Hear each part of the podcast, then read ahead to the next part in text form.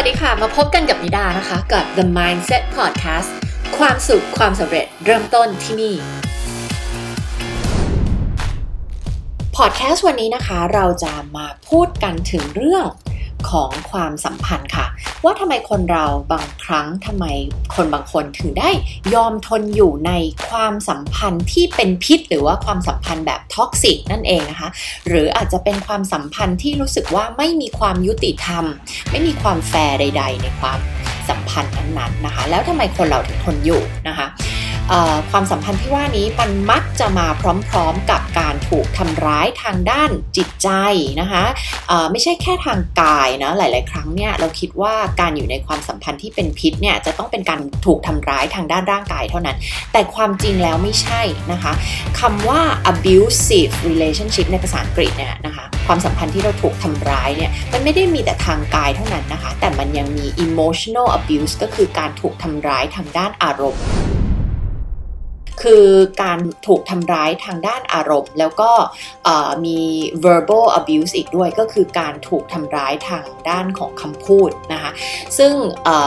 ในหลายๆความสัมพันธ์เนี่ยมันก็อาจจะมีทั้งสามอย่างรวมกันเลยนะคะแล้วก็ในบางความสัมพันธ์อาจจะไม่มีการทำร้ายทางด้านร่างกายนะคะแต่อาจจะเป็นการทำร้ายทางด้านคำพูดแล้วก็ทางด้านอารมณ์นะคะซึ่งหลายๆครั้งเนี่ยเจ็บปวดมากกว่าการถูกทำร้ายทางด้านร่างกายอีกด้วยซ้ำไปนะคะทีนี้พอมันไม่มีเรื่องของการถูกทำร้ายทางด้านร่างกายเข้ามาเกี่ยวแต่เป็นการถูกทำร้ายทางด้านอารมณ์และคำพูดเนี่ยนะคะหลายๆครั้งเนี่ย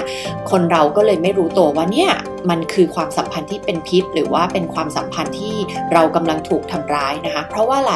บาดแผลมันมองไม่เห็นถูกไหมคะบาดแผลมันไม่ได้ถูกกระทำที่ร่างกายแต่มันถูกกระทำที่จิตใจนะคะโดยการใช้พฤติกรรมหรือว่าคำพูดต่างๆนานานะคะแต่ทำไม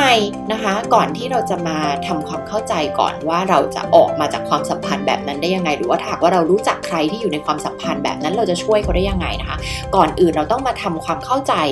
กับสาเหตุก่อนนะคะว่าทำไมคนเราถึงเลือกทนอยู่ในความสัมพันธ์แบบนั้นนะคะเวลาที่เรามองคนอื่นเราอาจจะรู้สึกว่าเอ๊ะ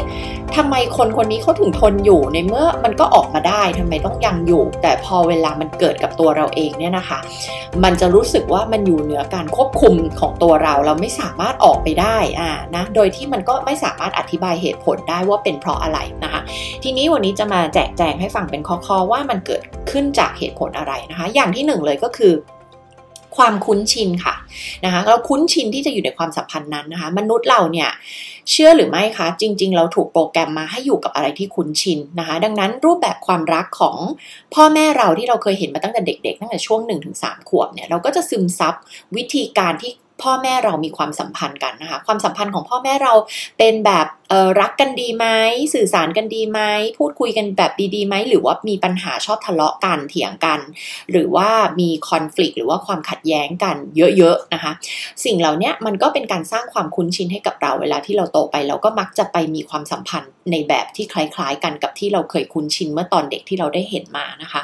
เมื่อเราอยู่ในความสัมพันธ์นั้นนะคะความในความสัมพันธ์ของเราเนี่ยเราอยู่ไปเรื่อยๆหนึ่งปีสองปีสามปีมันก็เกิดความคุ้นชินมากยิ่งขึ้นนะคะเราก็ไม่อยากจะออกมาเพราะว่าเราคุ้นชินกับสิ่งนั้นแล้วนะคะแม้สิ่งนั้นมันจะไม่ใช่สิ่งที่ดีสำหรับเราก็ตามนะคะบางคนคุ้นชินกับความทุกข์บางคนคุ้นชินกับอยู่กับปัญหาทุกวันทุกวันบางคนคุ้นชินกับความโกรธบางคนคุ้นชินกับความเศร้าอะไรเงี้ยนะคะเราคุ้นชินกับสิ่งที่เราอยู่มาเป็นเวลานานนะคะแม้สิ่งนั้นจะไม่ดีกับเรานะแม้สิ่งนั้นจะนำไปสู่ความทุกข์แต่มันคือความคุ้นชินนะคะ familiarity นี่คือสิ่งที่มนุษย์เราชอบที่จะอยู่กับสิ่งที่คุ้นชินนะคะอย่างที่สองคือเราไม่รู้ว่ามันมีแบบอื่นเราไม่รู้ว่ามันมีความสัมพันธ์แบบอื่นที่เขาไม่ต้องทะเลาะกันเขาไม่ต้องทำร้ายกันนะเขารักกันดีอยู่กันโดยที่ไม่ต้องมีความขัดแย้งคือบางคนไม่รู้จริงๆว่ามันมีแบบนั้นเพราะเขาไม่เคยเห็นมาก่อนถูกไหมคะแล้วเขาอาจจะเกิดความเข้าใจด้วยว่า ความสัมพันธ์ที่คนอื่นดูเหมือนจะดีเนี่ยจริงๆน่าจะไม่จริงหรอกน่าจะทำเป็นทำเป็นเหมือนสร้างภาพว่าความสัมพันธ์ดีแต่ความจริงอ่ะไม่ได้เป็นอย่างนั้นหรอกเพราะอะไรในโลกของเขาเขาคิดว่าความสัมพันธ์ทุกคนต้องทะเลาะกันต้องมีความขัดแย้งถูกไหมคะเขาเลยไม่เคยเห็นแบบอื่นแล้วเขาก็ไม่เชื่อว่ามันมีแบบอื่นด้วยนะคะข้อที่สามก็คือไม่เชื่อว่าตัวเองจะมีชีวิตที่ดีไปกว่านี้ได้นะคะไม่เชื่อไม่เชื่อคืออาจจะเห็นว่าคนอื่นนะมีชีวิตที่ดีได้มีความสัมพันธ์ที่ดีได้มีความรักที่ดีได้สามารถดึงดูดคนดีๆเข้ามาในชีวิตได้แต่ว่าตัวเองอ่ะไม่เชื่อว่าตัวเองจะสามารถไปมีความสัมพันธ์แบบนั้นได้นะคะอันที่สี่ก็คือไม่เห็นคุณค่าในตัวเองนะคะหรือว่าถ้าเกิดว่าใครเคยซื้อหนังสือ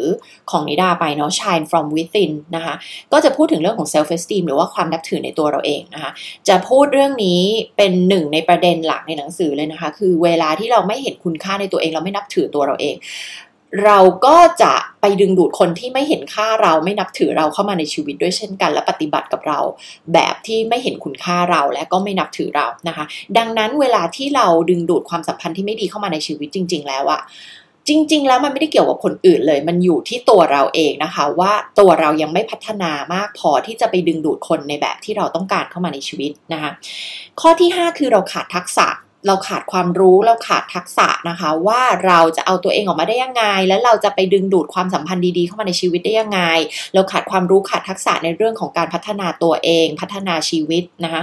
แล้วก็อันที่หกก็คือเรากลัวการเปลี่ยนแปลงอันนี้มันก็คล้ายๆกับข้อที่หนึ่งที่บอกว่าเราชอบอะไรที่มันคุ้นชินนะคะอันที่หกมันเป็นเรื่องของการกลัวเรากลัวการเปลี่ยนแปลงเรากลัวความรักครั้งใหม่เรากลัวการต้องเลิกกันเรากลัวต้องออกมาอยู่คนเดียวไม่มีคู่ชีวิตไม่มีแฟนอะไรแบบนี้นะคะเรากลัวการเปลี่ยนแปลงเหล่านี้แม้มันจะเป็นการเปลี่ยนแปลงที่ระยะยาวมันจะนำไปสู่สิ่งที่ดีกว่าก็ตามนะคะเรากลัวการเปลี่ยนแปลงนะคะมันเป็นธรรมชาติของของมนุษย์เรานะคะทีนี้เมื่อเรารู้ละนะว่าความสัมพันธ์เนี้ยมันไม่ค่อยโอเคละเนาะเราถูกทำร้ายเรารู้สึกเจ็บปวดนะซึ่งมันอาจจะเป็นปัญหาของเราสองคนของคนสองคนนะเพราะว่าหลักการมันคือไม่มีใครคนใดคนหนึ่งทำให้ความสัมพันธ์นั้นพังหรอกนะคะมันมันคือสองฝ่ายช่วยกันอ่าอย่างในกรณีแบบนี้อาจจะคนนึงทำร้ายอีกฝ่ายอีกฝ่ายก็จำจำยอมและยินยอมอนุญาตให้อีกคนหนึ่งทำร้ายนะคะนั่นดังนั้นนั่นก็คือความรับผิดชอบของคุณด้วยเช่นกันที่คุณอนุญาตให้อีกคนหนึ่งทำร้ายคุณนะคะนั่นคือความรับผิดชอบที่ตัวคุณมีต่อตัวคุณเองถูกไหมคะดังนั้นคุณก็มีหน้าที่รับผิดชอบในความสัมพันธ์นี้ด้วยเพราะคุณยอมให้มันเกิดนะคะหรือคุณเองก็อาจจะทำอะไรบางอย่างก็ได้เพื่อให้อีกฝ่ายหนึ่งเขาปฏิบัติกับคุณแบบนั้นอ่านะคะดังนั้นถ้าเราเริ่มสงสัยหรือมันคงไม่ใช่ความสงสัยแล้วแหละมันคงต้องรู้ตัวแล้วถูกไหมนะว่าความสัมพันธ์ของเราเนี่ยมันไม่โอเคนะคะสิ่งที่จะทำได้คืออะไรอย่างที่หนึ่งเลยคือมีสติให้มากๆคิดมีสติให้มากๆนะคะแล้วก็อย่าตัดสินใจทุกอย่างด้วยอารมณ์ความรู้สึกชั่วขณะนะคะทุกอย่างเนี่ยขอให้มีสตินะคะอย่างที่สองมองชีวิตยาวๆโดยเฉพาะถ้าใครที่มีลูกนะคะมีลูกเข้ามาเกี่ยวข้องมองชีวิตยาวๆมองภาพยาวๆห้าปีสิบปียี่สิบปีสามสิบปีนะคะถ้าเรายังอยู่ในความสัมพันธ์ที่เป็นพิษเนี้ยผลกระทบต่อตัวเราเป็นยังไงนะคะสุขภาพเราเป็นยังไงชีวิตเราเป็นยังไงความสุขเราเป็นยังไงลูกเราล่ะเป็นยังไงยิ่งถ้ามีลูกนี่ยิ่งต้องคิดเป็นสองเท่าสามเท่านะคะลูกเราล่ะเป็นยังไงถ้าเขาต้องโตมาในสิ่งแวดล้อมที่เป็นแบบเนี้ยเขาจะเป็นยังไงเขาจะโตมาเป็นคนที่ไปดึงดูดความรักแบบไหนเข้ามาในชีวิตอย่าลืมนะคะว่าเขาจะก๊อปปี้ความรักที่พ่อแม่มีเมื่อเขาโตไปเขาก็จะไปก๊อปปี้แล้วก็ดึงดูดความรักแบบเดียวกันเข้ามานะคะถ้าตัวพ่อแม่เองไม่เห็นคุณค่าตัวเองไม่มีความนับถือให้กับตัวเองไม่มีเซลฟ์เอสตีมนะคะลูกก็จะไม่มีด้วยเช่นกันนะคะมันคือกระบวนการผลิตซ้ำนั่นเองนะคะเราผลิตซ้ำสิ่งที่เราเป็นนะคะลูกไม่ได้ทำตามสิ่งที่เราบอกให้เขาทำเขาจะทำตามสิ่งที่เราเป็นนะคะดังนั้นถ้ามีลูกถึงต่อให้มีมีลูกก็ต้องมองชีวิตยาวๆนะคะมองชีวิตยาวๆเรามีโอกาสพัฒนาตัวเองมีโอกาสจะมีความรักดีๆความสัมพันธ์ที่ดีๆในชีวิตอีกเยอะแยะมากมายนะคะในโลกใบนี้มีคน เจ็ดพัน ล้านคนนะคะหรือมากกว่านั้นแล้วไม่ได้อัปเดตมันมีคนอยู่ในโลกใบนี้เยอะแยะมากมายมีคนดีๆเยอะแยะมากมายนะคะอย่าไปติดกับความเชื่อว่าเราจะต้องลงเอยกับคนคนนี้เท่านั้นนะคะอย่าไปคิดว่าชีวิตมันต้องอดทนกับอะไรที่แย่ๆนะคะมองชีวิตยาวๆนะคะมองว่าเฮ้ยถ้าเรายังอยู่ในความสัมพันธ์เนี้ยที่มันดูแล้วก็ไม่เห็นจะมีอะไรเปลี่ยนแปลงเลยเนี่ยนะคะห้าปีสิบปียี่สิบปีสามสิบปีสี่สิบปีนะชีวิตเราเป็นยังไงถ้ามีลูกชีวิตลูกเราเป็นยังไงนะคะข้อที่สาม ยื่นมือออกไปขอความช่วยเหลือนะคะในโลกนี้มีคนเต็มใจจะให้ความช่วยเหลือคุณมากกว่าที่คุณคิดนะคะมากกว่าที่คุณคิดนะคะถ้าคุณมองรอบตัวแล้วไม่มีใครจะให้คำแนะนำคุณที่จะส่งเสริมชีวิตคุณหรือว่าทำให้ชีวิตคุณดีได้อย่างเช่นเอ่อถ้าพ่อแม่พี่น้องญาติพี่น้องเพื่อนฝูงของคุณบอกทนไปทนไปถูกทำร้ายทนไปนะเพราะว่าจะเลิกกันไม่ได้นะด้วยเหตุผลหนึ่ง สอง สาม สี่อะไรก็แล้วแต่ที่เป็นความเชื่อของคนรอบตัวเรานะคะยื่นมือออกไปขอความช่วยเหลือนะคะมีคนพร้อมให้คำปรึกษาต่างๆมากมายไม่ว่าจะเป็นเพจต่างๆนะคะแล้วก็มีมีมีที่ต่างๆที่เขายินดีจะให้คำปรึกษาคุณมากมายนะคะถ้าหาไม่เจอส่งข้อความเข้ามาที่เพจ Facebook ของเราได้เลยนะคะเพจโค้ชนิดานะคะเรายินดีให้คำปรึกษาให้คำแนะนำได้นะคะมีคนพร้อมให้ความช่วยเหลือคุณอยู่เสมอนะคะอย่าคิดว่าคุณอยู่เดียวดายในโลกใบนี้นะคะยื่นมือออกไปขอความช่วยเหลือนะคะข้อที่สี่นะคะให้เปิดใจคุยนะคะเปิดใจคุยกับกับคู่ของคุณนะคะว่าเฮ้ยเราจะทำไงความสัมพันธ์เราดีขึ้นอะไรที่คุณจะยินยอมและไม่ยินยอมให้มันเกิดอีกต่อไปแล้วนะนะคะคุณต้องอย่าลืมว่าคุณมีหน้าที่ดูแลตัวเองคุณมีหน้าที่ปกป้องอารมณ์ความรู้สึกความสุขทั้งกายและใจของตัวคุณเองนะคะคุณจะต้องเปิดใจคุยนะคะและคุณจะต้องรู้ว่าอะไรที่คนอีกคนสามารถปฏิบัติกับคุณได้และปฏิบัติไม่ได้นะคะอะไรคือความรักที่มีสุขภาพดีอะไรคือความรักที่สุขภาพพังนะคะอะไรคือความสัมพันธ์ที่เป็นพิษนะคะ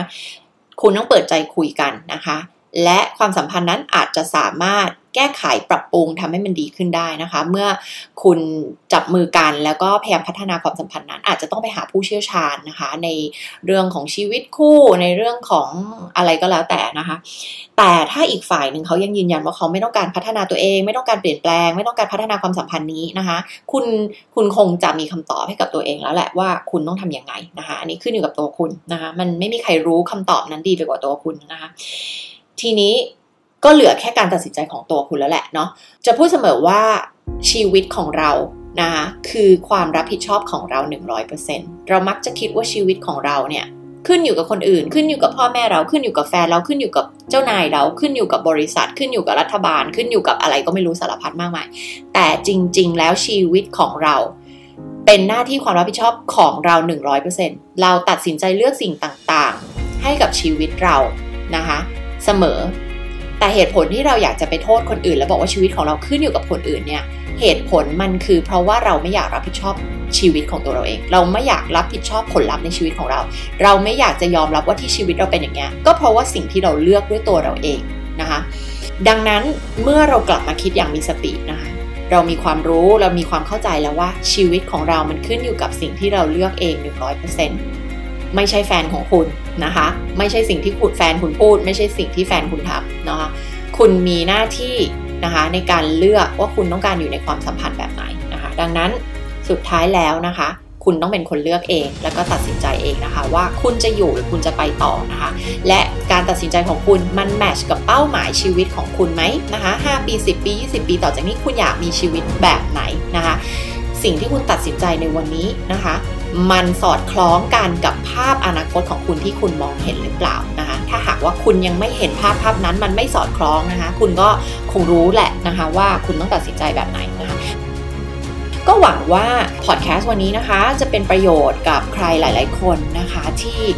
อาจจะอยู่ในความสัมพันธ์ที่ไม่ยุติธรรมที่ไม่แฟร์หรือว่าถูกทำร้ายทางด้านจิตใจร่างกายทางด้านอารมณ์นะคะหรือคุณอาจจะรู้จักใคร